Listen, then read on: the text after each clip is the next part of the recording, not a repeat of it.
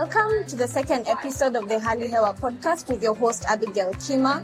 Throughout COP27, we will be interviewing people from across the globe, uh, discussing various issues that is affecting them and issues that are important to them as negotiations are in process. Today we are joined by an amazing guest uh, on set, uh, Judai. I hope I'm not butchering your name though. Uh, he's a youth and environmental activator from Ethiopia. He's an applied biologist and environmental and sustainable development specialist through his education. He is the founder and marketing and sales director Farmboo Ethiopia with, with his partners, a bamboo-based pots and vertical farming shelves. He's also the director of Enfluencers Community in Ethiopia, which works on environmental awareness creation and capacity building. Welcome. That's a mouthful. Thank you. It's lovely to have you here. So, um, tell us about your work. You're doing quite a lot. So, when you started and how it's been so far. Uh, first and foremost, thank you for the invitation. Um, it's an honor. Um, so yeah, Jodahi uh, has been working on this for quite some time. Uh, but uh, Enfluencers and Farmboo Yeah. in general uh, started off um, in the past three, four years. But uh, it kind of started off from COP.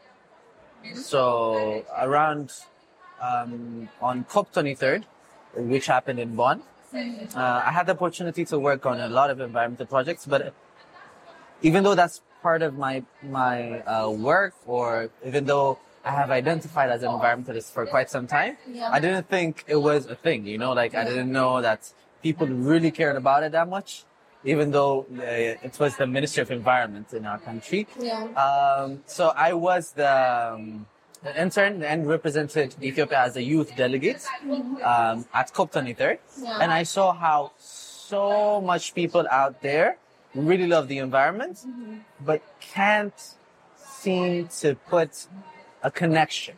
So a lot of people that are working on, on, on climate change are in various sectors. For, for example, finance, science, um, um, engineering, and so many forth. And they couldn't come up with like a bridge so that they could have a connection. Yeah. Um, so I was I was fortunate enough to go back to home, and I was just thinking how I could really uh, come up with something. Yeah. And yeah, so Joda's Enfluence became a thing. So Joda's Enfluence was a show I started just like this, trying to expose what was happening all over the world for my community, which was the youth, the Ethiopians, Yeah. and the urban youth especially. So um, so Joda's Enfluence became like a show like this one Yeah. to to show people what was going on.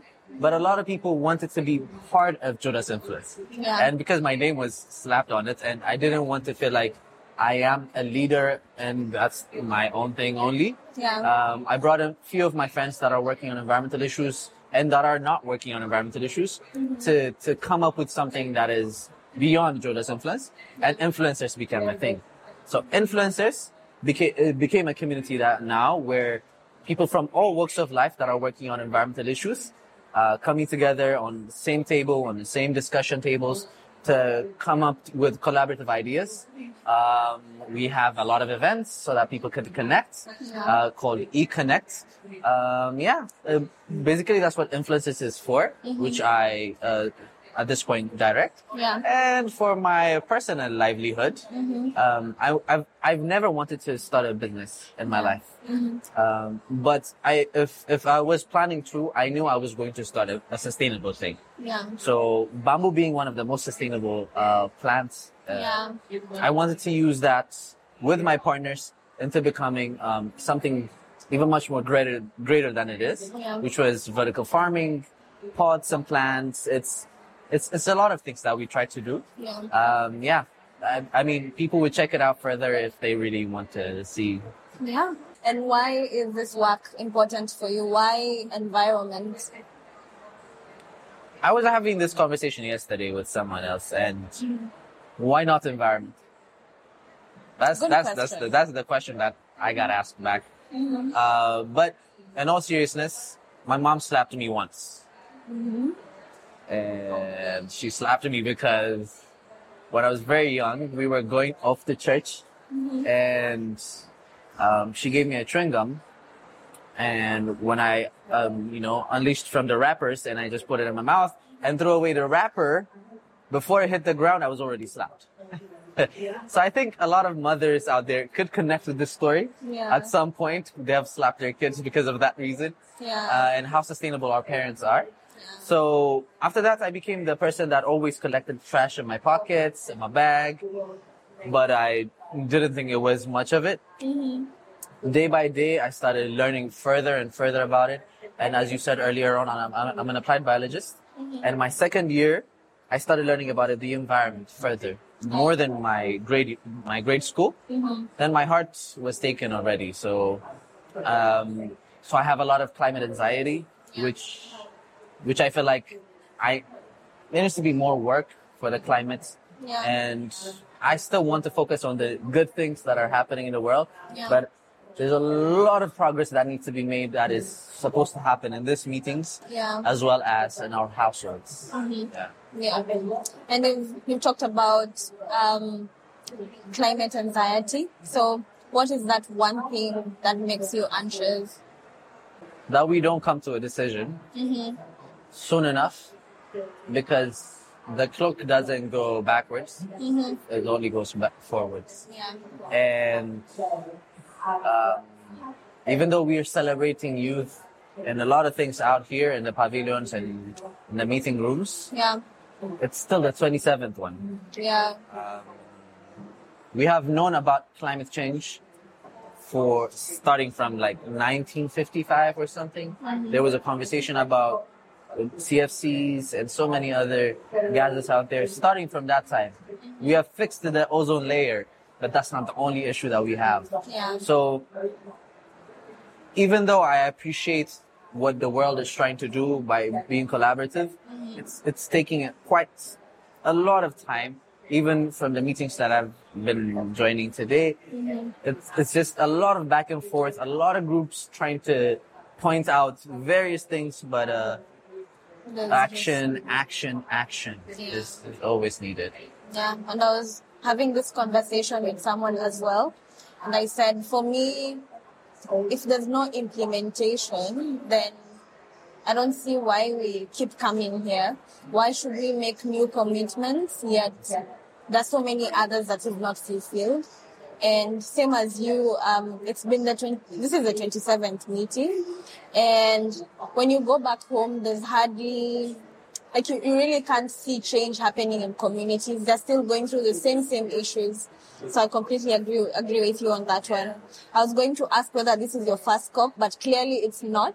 This is, this is my second one. Yeah. But uh, to be honest, you can say it's my first because it's been almost four years Yeah. since I came to COP because I mm-hmm. promised myself I did not want to come back until I mm-hmm. start something in my own, in my home country. Yeah. So that at least when I come back, at least I can say, I'm doing this, This my this. team is doing this, Yeah. our community is trying to do this, what are you doing? Yeah. And I think it's really important. I come from the same school of thought because COP26 was my first COP and it was so challenging, man. I had nothing. I was, well, as an activist, still passing information and creating awareness, but I felt like I needed to have something of my own. That's why I started the podcast I- as a platform to communicate. Yeah, sorry to cut you off. it's okay, it's okay. But um, uh, I don't know. You didn't ask me because I, I don't know because it didn't come up. But I call myself a youth and environmental activator yeah. because first and foremost, when you use the word activist, it's kind of overused these days. yes. And I believe everybody knows, including people that are not literate, mm-hmm. knows about environmental issues in their own way. Mm-hmm. It just needs to be activated for themselves mm-hmm. in one way or the other so that they could understand it in their own language, maybe in their own perspective, Yeah. so that they can translate it in their day-to-day activities. Yeah. Because, um, of course, activism really works in, in a lot of places, but especially in countries like ours, Yeah. um, there's a lot of important subjects that we're still trying to figure out in our home countries. And at least if we start from our own households, from our own homes, Yeah. starting from our own mothers, Yeah. um, I think there's there's more progress that we could make in a small scale, but collectively it could be much more big. Yeah, I agree. So how, how would you compare your experience at COP23 and your experience this past few days? Is there anything different? Is it more frustrating? Is it more exciting? Um, so at COP23, I was here representing my country as a youth delegate, Yeah. but I didn't know what was going on. Even though uh, for that year, we were, as Ethiopians, we were the chair of LDCs, least developed countries, and the Climate Vulnerable Forum. We're both chairing that committees, um, um, but so I had the exposure for a few um, ideas about COP, Yeah. but when you come to COP, it's just like um, an uppercut, a slap, a hit on your groin, Yeah. and so many things Yeah. all at the same time. And nobody, nobody can train you to come to COP. That's all. That's that's what I'm saying. And um, a lot of people are veterans in COP.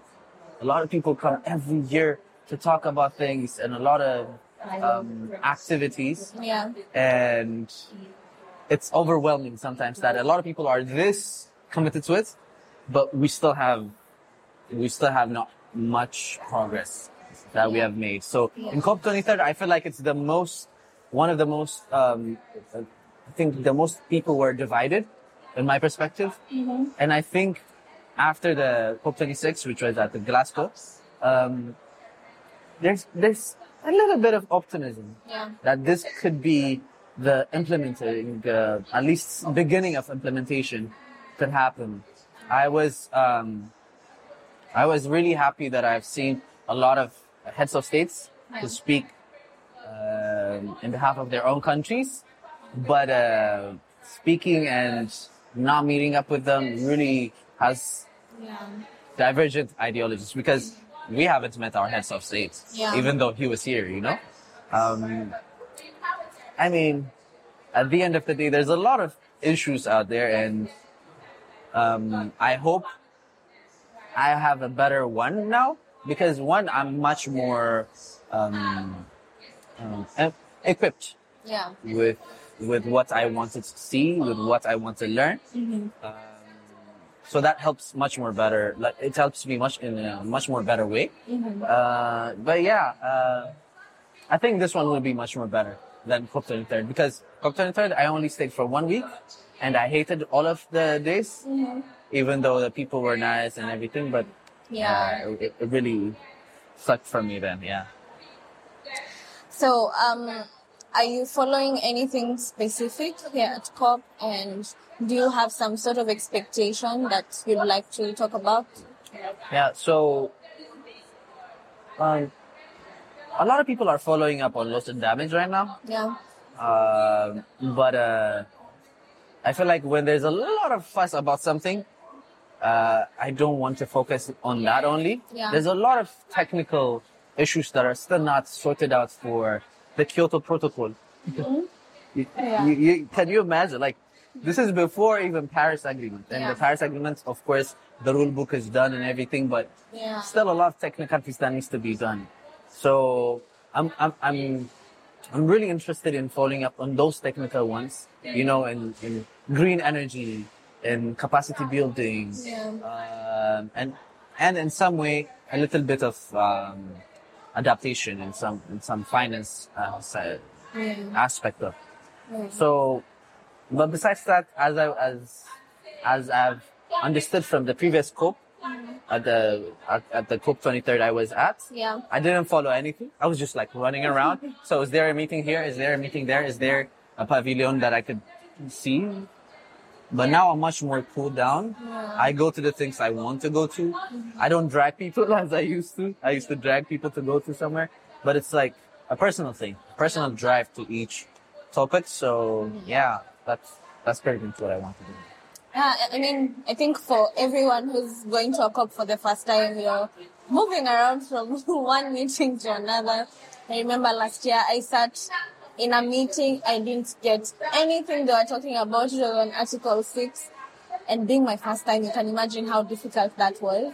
So um, I guess after you come for the second time, you kind of have an idea of what you should be doing. So I Yeah. think I think they they don't even know what they're talking about sometimes.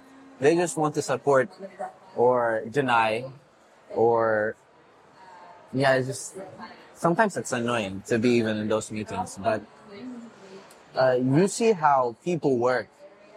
But when you represent a country, when you represent your ho- home, yeah, it's much more heavy burden. You Yeah. know, that's why I kind of understand why even when countries that are you know developed, speaking on behalf of their country, Yeah. trying to defend their sovereignty, because not everybody wants to pay, but we're like demanding. So I feel like there's a lot of pointing uh, fingers on most of the meetings yeah, and a more unified chairmanship uh, chairmanship from from Egypt is really expected Yeah. because we need to collaborate we need to be able to say okay even though you guys told us you guys are about to give us this amount of money and you Yeah. could not provide that have we done something with the amount of money that you've given us? Yeah. and this is what we have done. Can you please give us more?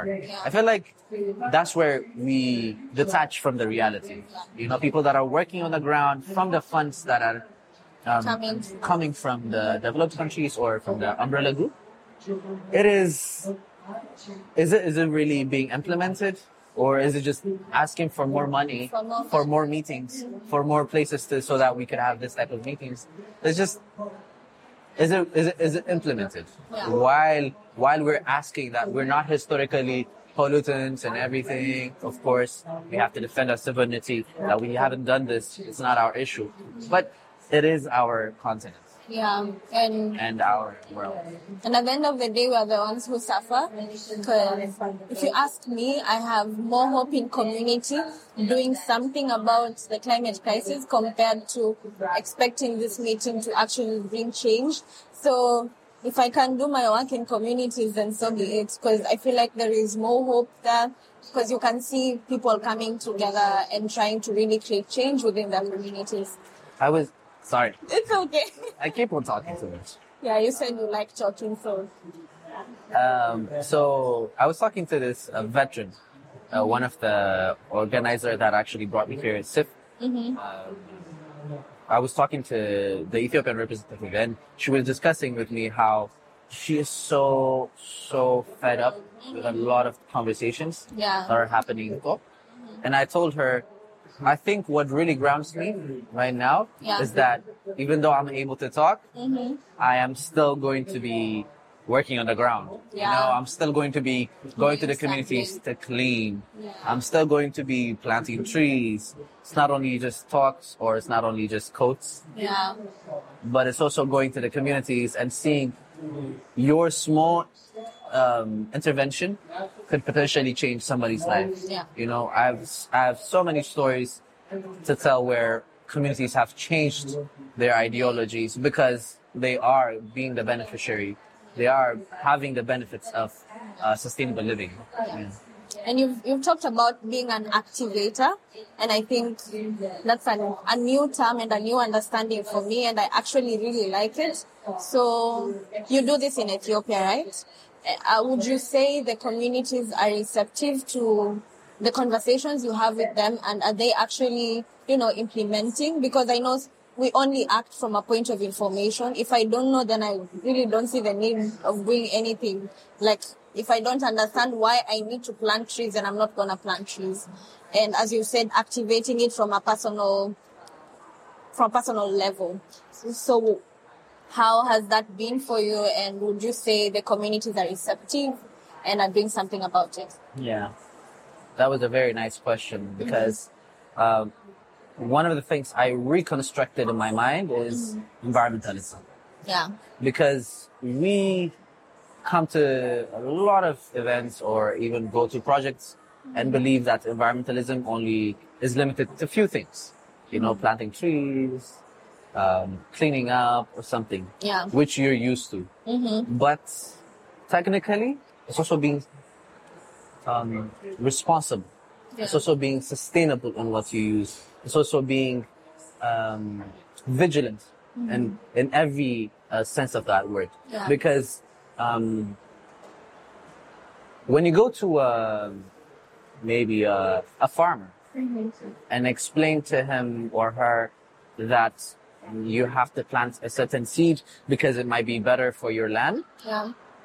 he already knows what's good for his land or she already knows, you know? Yeah. You don't have to tell them that. Mm-hmm. But in a way where they understand it and they are going to be beneficiary, mm-hmm. should be incentivized. It could be also capacitated Yeah. as much as possible. Mm-hmm. And this, the concept of Enfluencers Yeah. starts in that way where I am an influencer in my community, which is maybe just my friends and family. That's it.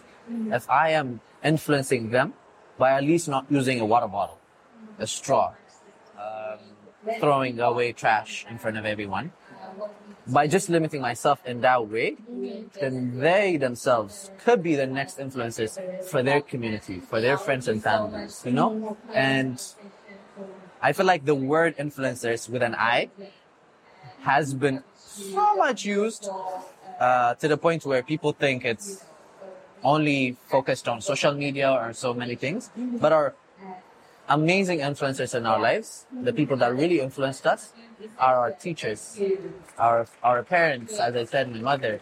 Um, so, quick story: my teacher was the one that really inspired me to get into biology because he was the best biology teacher ever for me. So I got into biology. I sucked on everything, but biology was my thing, you know. So after biology, I loved my teacher on environmentalism, and then after environment, when I got into the Ministry of Environment, I loved my supervisor, who's here at the CVF, um, you know, the secretariat. So like after that work, I, I was working in different places that really inspired me to keep on um, in this in this fight. So I think influencing is not limited to only social media, even though it's a very good tool. Yeah. I think in our day to day life, we are normal beings living in our normal life, and then that could be inspired to make a change in our own way.